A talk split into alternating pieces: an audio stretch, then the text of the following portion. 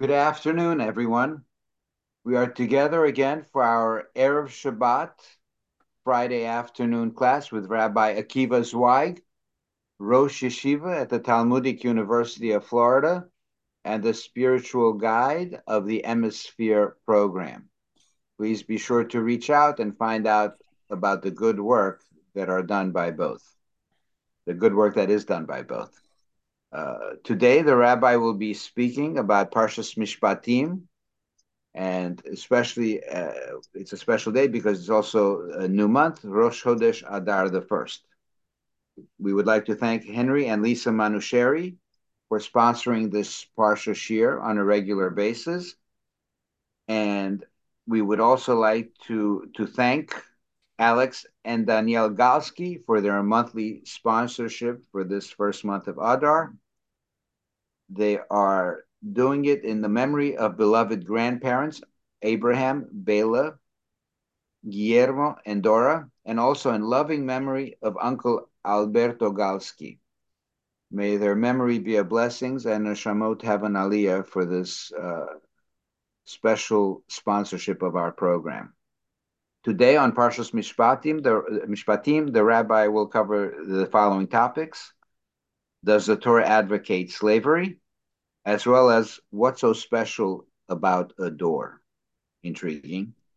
Uh, for those of you who want to listen to the shiur again or share it with a friend, a recording will be posted afterwards, and it's also available by podcast. Again, thanks to all of you for attending. And without further ado, Rabbi Akiva Zweig. Good afternoon, everyone. Hopefully, everyone can hear me okay. A good Erev Shabbos. As Aaron Yehuda mentioned, we are discussing Parshas Mishpatim.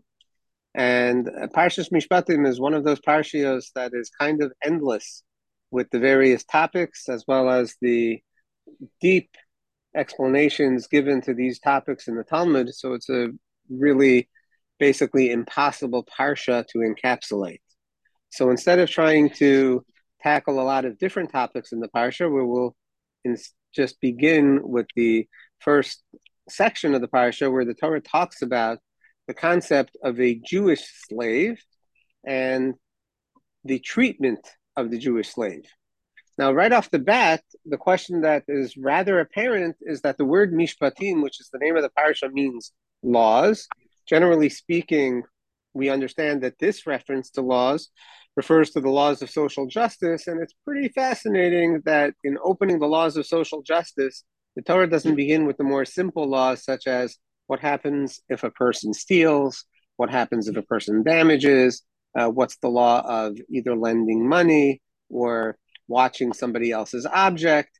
Instead, the Torah talks about when you shall acquire for yourself a Jewish slave, you should know that after six years of servitude, he should go free, and various other laws. But one of the overarching laws is that if after six years the slave says, I love my master and my wife and my children, which refers to a wife that he obtained during his servitude as a Jewish slave, and it's referring to children who were birthed to him while he was a slave. He says, I don't want to leave this wife and these children.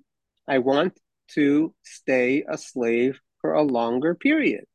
The Torah says that his master takes him El Ha Elohim, which in this context refers to the original court that was responsible for selling this slave. The master takes the slave to that court of judges and they are the ones that sold him originally. And in addition to that, the master takes him to the door, the doorpost, the door, which we'll talk a little bit more in a moment, and the master will pierce the ear of this Jewish slave, and then he indeed becomes his servant until the Jubilee year.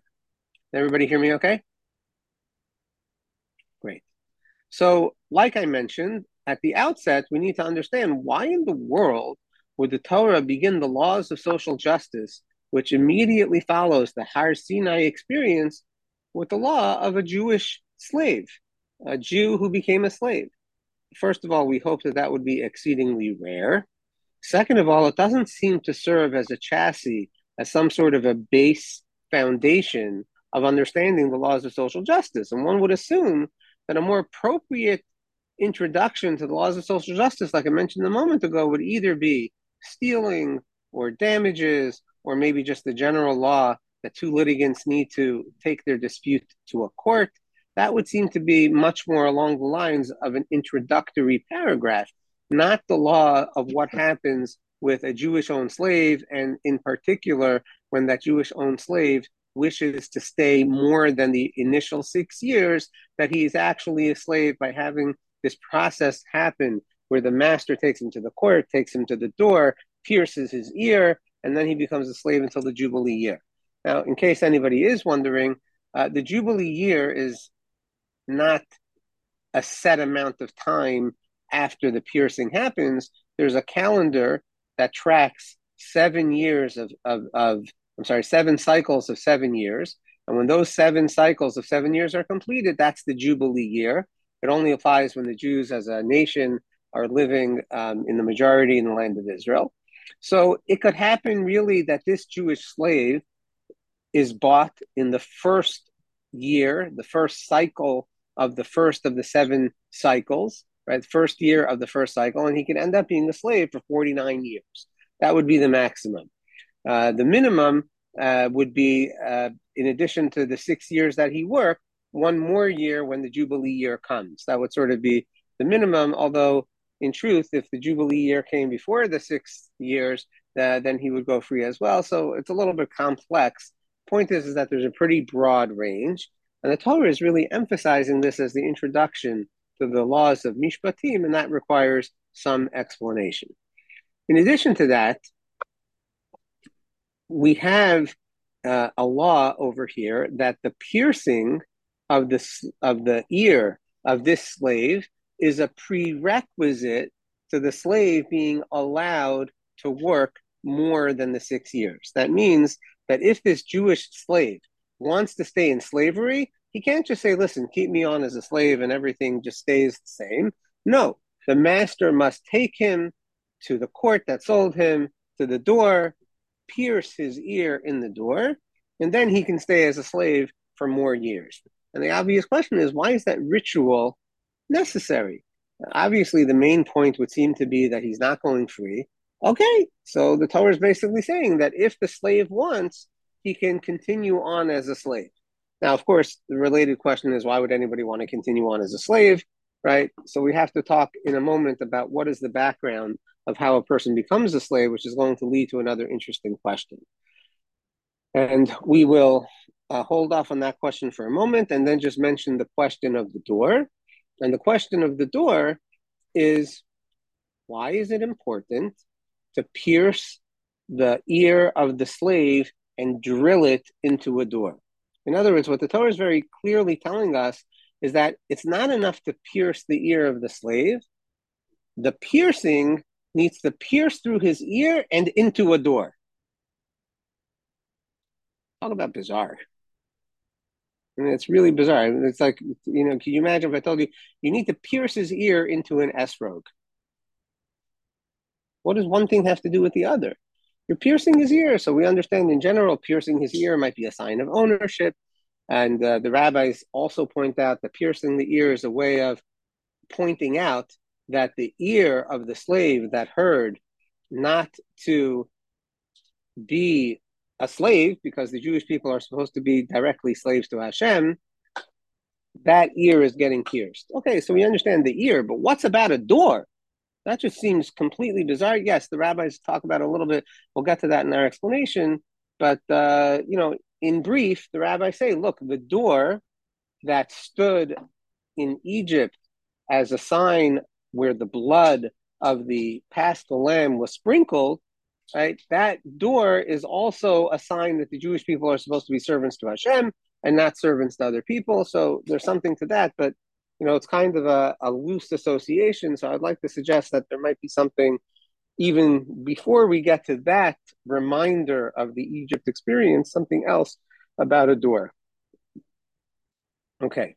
Now, lastly, uh, for our questions. The opening sentence in the Torah says, and these are the laws that you should put in front of them. The second sentence says, when you acquire a Jewish slave, he shall work for six years, and the seventh year he goes free. Right? These are the laws that you should put in front of them. Boom, right to the slave. Now, what's really amazing is that the Torah doesn't tell you how does it happen that a Jewish person becomes a slave. You know, most of us are familiar with slavery, where powerful people kidnapped other people, either from other countries or other nations, and then enslaved them. You know, they basically forcibly coerced them by first taking them and then putting them into servitude and creating all kinds of systems that uh, they would suffer if they ran away, etc. And that's how slavery happens. But over here, the Torah doesn't even tell you the background initially.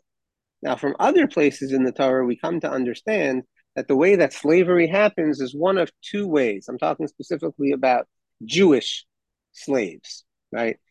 Meaning a person who's a Jew becomes a slave happens in two ways.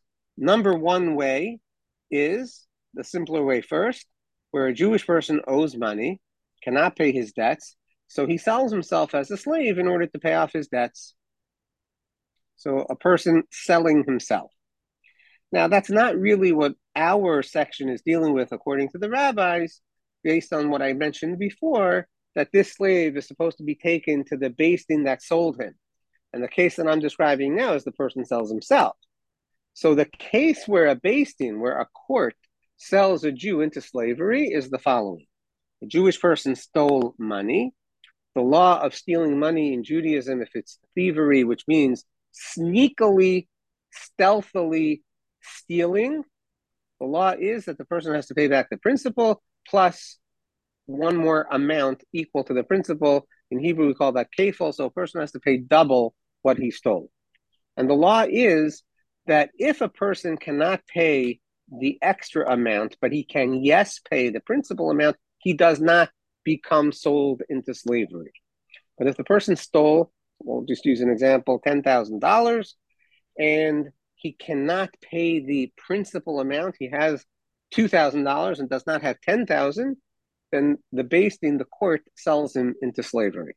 So my question is just very simple: that there is no background here in the Torah about how this person became a slave. It says these are the laws that you should put in front of them. When you buy a slave, he should be a slave for six years. If he wants to, he can stay longer. Why does the Torah not give us the context? Give us the background. I know nowadays, you know, talking about the context is kind of like a, a taboo subject for us. But uh, the truth is that sometimes we need the context, and things do depend on the context. Sometimes, right? So knowing how a slave becomes a slave does depend on the context. So why does the Torah not give us that context? That's the question with which we will begin our answer. Why is it unimportant to discuss how the slave became a slave if we're talking about the laws of a Jewish slave? My answer is very simple. What the Torah is here focused on in the laws of social justice is the responsibility of one Jew to another.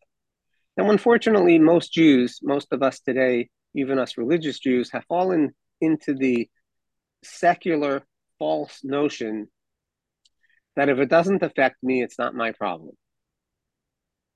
If I didn't cause it, it's not my problem. And that's not how Jews are meant to view one another. If a problem is happening to a Jew, it is my problem, whether it's my next door neighbor or whether it's in a different country. If it's happening to a Jew, that is my problem. It is my responsibility. And the Torah is telling us that the basis of the laws of all social justice laws as pertains to Jew to fellow Jew is the understanding that my goal as a Jew is to help every single Jew achieve his mm-hmm. purpose as a Jewish person. That's my responsibility. Some people call that Kol Yisrael Arevim Zeh LaZeh. Every Jew is a guarantor for one another. But I'm talking about the more practical understanding, not just a throwaway line. It's not just that we have theoretical responsibility. If my fellow Jew is suffering, that's something that I have to pay attention to. Of course, a classic example in the Torah is Moshe Rabbeinu becoming the leader of the Jewish people starts with Moshe as an Egyptian prince being concerned with what's happening to his fellow brethren Jews that are slaves. That's actually the opening story of Moshe becoming a leader of the Jewish people. He looks at the pain and suffering of his Jewish brethren, even though he's actually living in an ivory tower of Egyptian royalty and completely protected by the most powerful people in the land. Yeah, but what difference does that make? Something's happening. There's a problem. My fellow Jew is suffering or being mistreated. That's a problem. So what the Torah tells us, even more integrally than the fact that I have responsible responsibility to the pain and suffering of my fellow Jew, I have responsibility for the self-inflicted pain and suffering of my fellow Jew. That's something most of us don't want to hear. This Jew, he stole money, or he went into major debt for whatever reason, sold himself into slavery. Nobody did that to him in theory, right? In theory, in many cases, at least, if not most cases, a person did that to themselves. They chose to live an irresponsible life. They chose uh, not to learn a profession.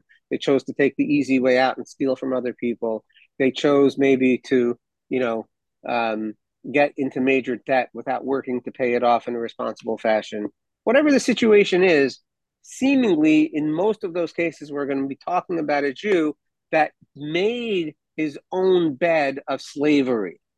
Says the Torah, you, fellow Jew, have a responsibility to look at that situation and see if you can get involved and begin to take responsibility for that fellow Jew and buy him. Now you're going to tell me, you know, I'm dressing it up, right? Like, who wouldn't want to have a nice Jewish slave? You know, we can't get good help nowadays. I want a slave who understands when I tell him something, right? So what what would be better than a Jewish slave? Because at least maybe there's some modicum of intelligence, right? But the rabbis tell us that when it comes to a Jewish slave, a person who acquires a Jewish slave is like he acquires a master for himself. Anybody of you uh, ever ever do business with a Jew re- recently? Not so easy, you know. Jews have opinions, they have ideas. They think, "Why are you doing it this way? You should do it the other way." You know, why would I do that? I know you told me to do that, but it doesn't really make sense. Blah blah blah blah blah. Right? But more than that, the rabbis tell us that the actual responsibility of the master who is Jewish, who owns a fellow Jew, is that if he has only one pillow, he has to give it to a Jewish slave. If he has only one nice cut of meat for a meal, he has to give it to the Jewish slave.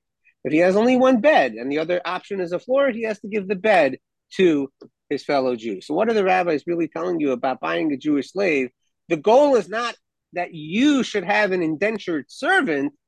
The goal is that you should empower your fellow Jew to feel better about himself, give him money or the court or whomever money that he needs in order to pay off his debt and his you know his obligation and then try to treat him like a mensch and hopefully in the process he will learn his own dignity and self-respect you know one of one of uh, one of the high school students asked me just yesterday i was doing a philosophical discussion with the 12th grade and one of the students says you know when is a person ready to get married so I said, um, you know, when does a person want to pay all his own bills?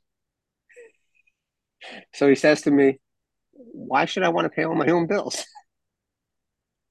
I said, I know it's really weird for me to tell you this, but you actually feel better about yourself as a person when you're not living off of mommy and daddy or grandparents or society. You actually feel better about yourself as a person. So he says, Really? I said, I said, yeah. And the Talmud actually says that a person would rather one portion of his own earnings than nine portions, nine times the amount of somebody else's money. Now that sounds really weird in today's society. I mean, after all, what is welfare if not that? Right? Like, of course, I want other people's money. More of the other piece, person's money, the better. Uh, one person once told me that for him, borrowing money from a bank is like candy. I love to borrow money. It's not my money. I love it. I, I get somebody else's money. It's delicious, right? That's not a healthy mindset. That's how people get into a lot of financial trouble. So, what the Torah is telling us is that when we take responsibility for our fellow Jew to help him pay off his obligations, and then on top of that, as a servant. We have to treat him with the best that we have. And if we have only one good thing, we have to give it to him. And then on top of that, we have the responsibility to try to help him earn his own self respect and dignity. And really, we shouldn't keep him for more than six years.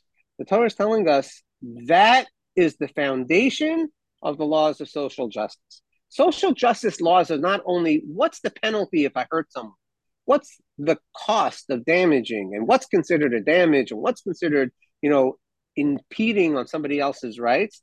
The Torah is telling us it starts with the opposite perspective. I have to be making sure that people who are suffering and not earning their own place in society, that I help rehabilitate them so that they become a responsible citizen to society.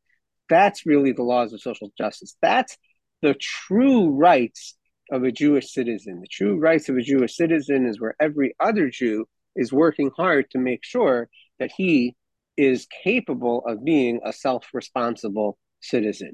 And therefore, really, I shouldn't keep him for more than six years. And not only that, if the slave says, No, I want to stay a slave, you know, I like the life of irresponsibility where I don't have to pay my own bills, where the master provides the food. Okay, so I have to work. And by the way, you know, I still got the best cut of meat, I still got the pillow, I still got the, the, the bed, you know.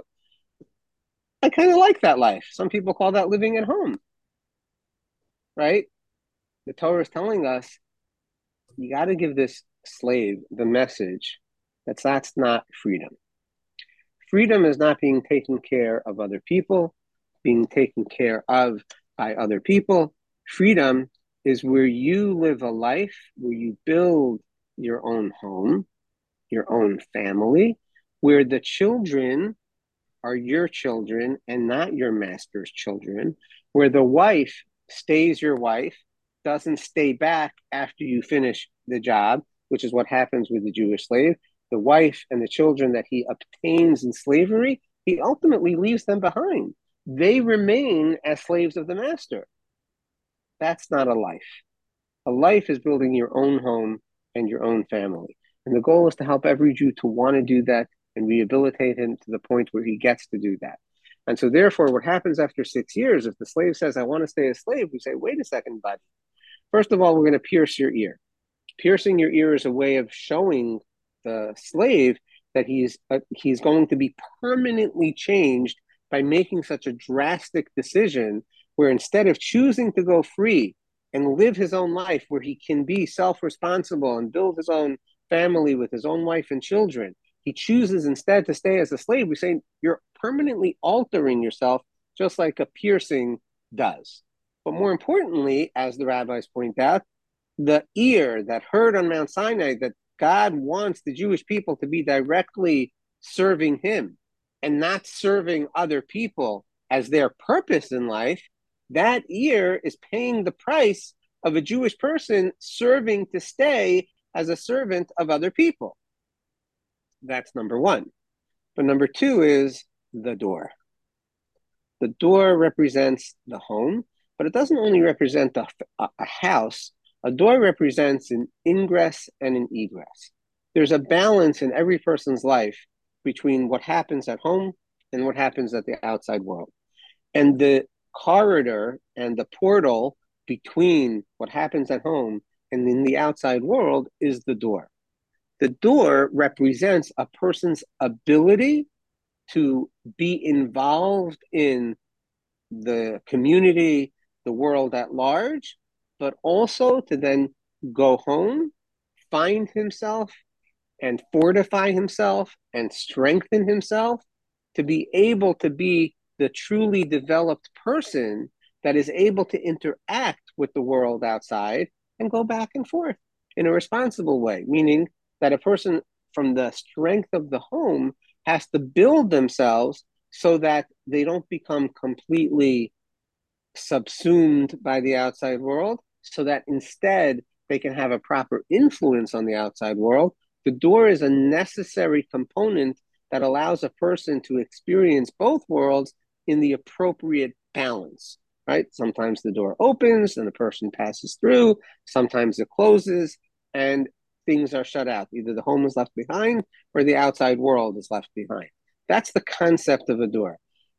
One of the hardest things in freedom is to achieve that balance. A lot of people's approaches just shut me in my house.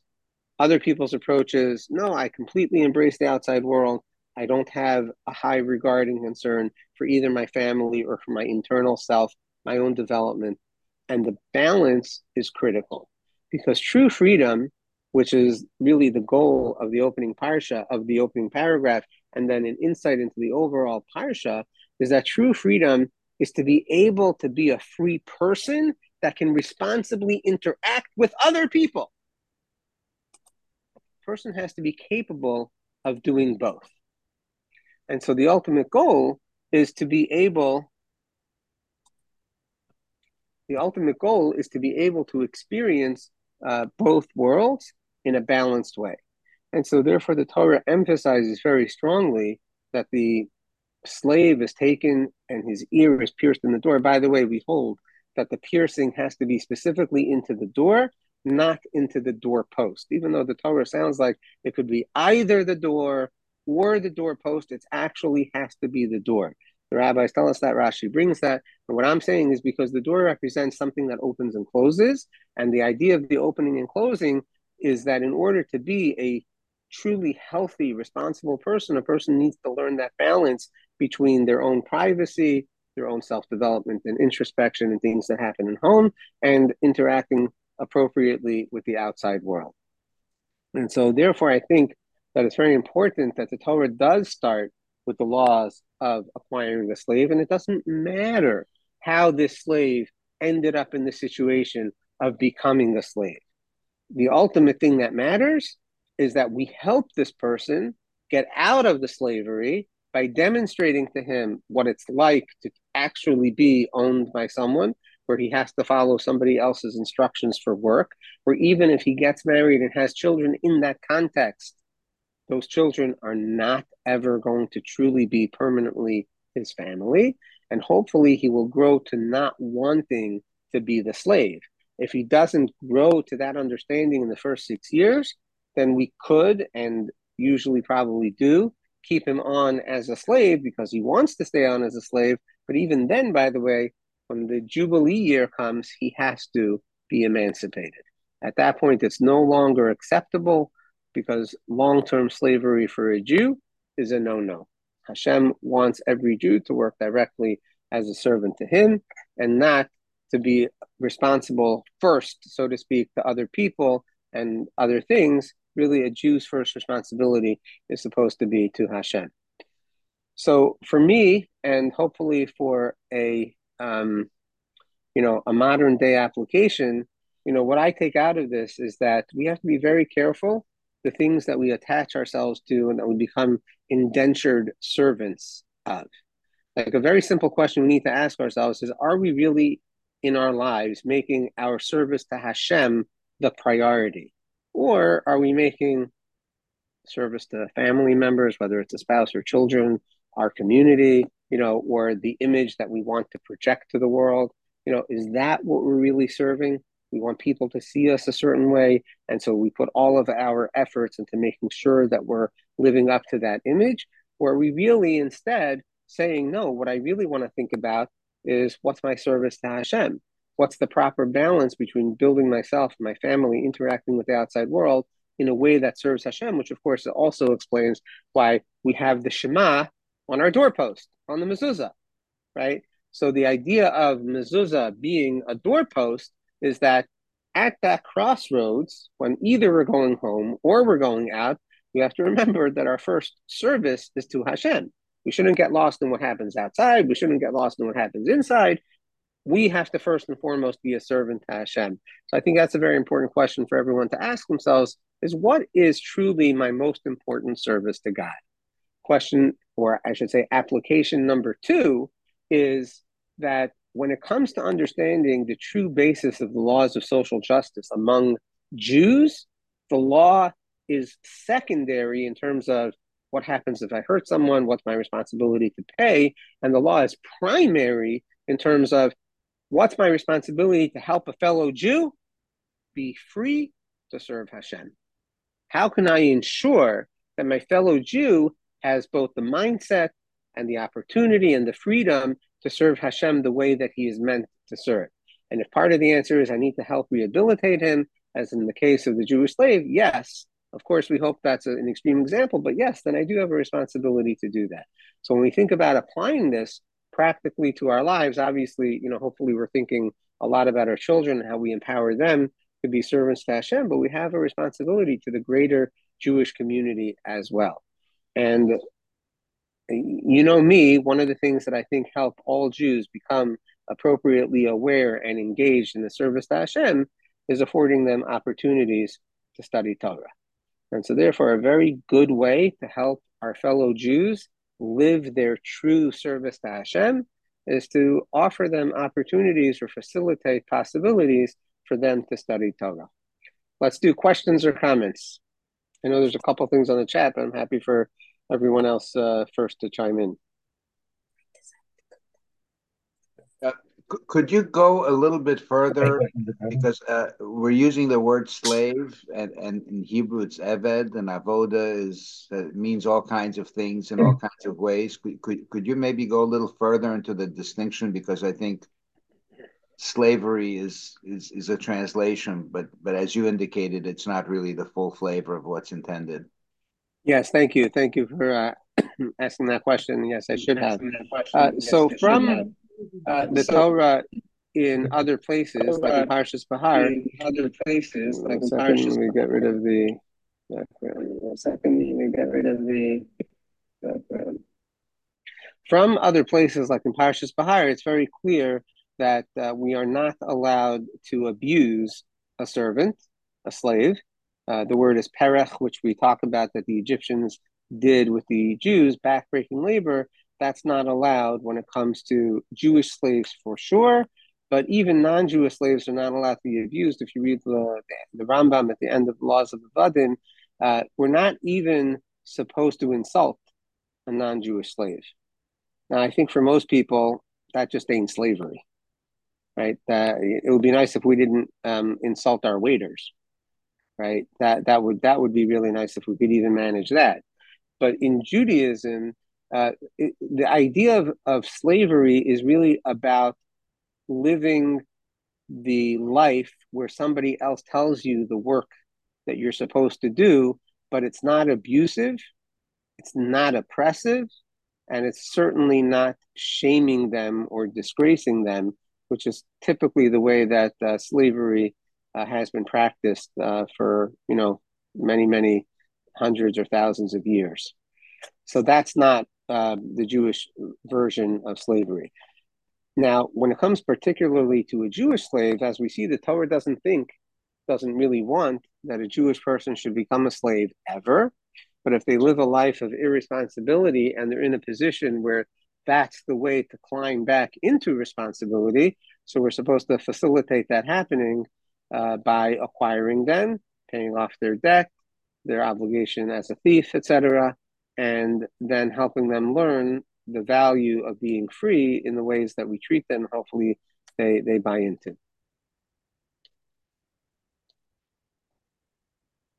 Anybody else with a question? Or, Aaron Yehuda, we're good with that. Yes, thank you. That's that's very helpful. The the, the, and in prior shiurim you mentioned, and I, I might bring up that uh, that avoda is a service. The natural relationship of things is that there's always kind of a, an imbalance of power, whether it's an extreme case or whether it's a very moderate case, like in the case of an, an employer employee or even in partnership. So, so this this sensitivity of people being responsible to each other in a variety of ways, uh, I think, goes across a larger spectrum then you said I think Bob Dylan had a song or something that says you always got to serve somebody, and hmm. it's a, just a question of of who are you going to serve. And in our case, coming out of Mitzrayim, we, we we we didn't understand these types of things, and and even today, although it's not quite in those terms, people talk about codependency. They talk about attachment disorders. There are all kinds of things that happen where I think the, the, the sensitivities that are raised here in this particular way can be applied to, to, to more things if we don't think of it in, in the in, just in the context of, of, of, slavery and, and this type of servitude. Yeah, so in general, um, you're right. It's a great distinction that slavery versus service. Slavery tends to be something uh, looked at extremely negatively, and service can be seen as something uh, very laudatory. Like we tell the typical soldier, "We thank you for your service," and um, you know, people hopefully are public servants or serving at the pleasure of a king or the president, etc. That's considered to be a lofty endeavor. And in truth, the person who, as we said, according to the rabbis, buys a Jewish slave, he's actually serving the purpose of helping that Jewish slave learn the value of true freedom. Thank you. Thank you. Thank you. Excellent point. Anyone else with a question or comment? One comment. Yes. Um, hey, Ari. How are you doing? Um, just the last point that you made, I thought was extremely fascinating. I think what it's what the the, the point that it, to to not be able to prioritize your values correctly, and to and to take something that's supposed to be lower in the totem pole and put it up at the top, that is a lack of freedom. A true freedom is being able to prioritize all the way to the, the that, what that which is supposed to be in the top and then everything else, which would even be serving your family. You always got to remember that serving your family is secondary to serving a Kadosh Baruch Hu. Everything, it all goes back to the the purpose of everything, that, which is to serve the Abishter. Right. So what you're pointing out is that by truly being mindful and effective in choosing your priorities correctly, that shows that you're really free. Right. I'm just trying to. I'm just saying a different way of what you said, but yeah, yeah. no, that's the good. same point. Good, good, good. Yeah, great. Thank you. Gevaldik. Okay, we good, everyone, for today? We're good. All right. Okay, everybody should have a terrific Shabbos and look forward, God willing. Uh, actually, you didn't read the posted on. I'm sorry. You oh, didn't read chat? chat. Okay. So one second, I didn't see the oh the top. Let me see.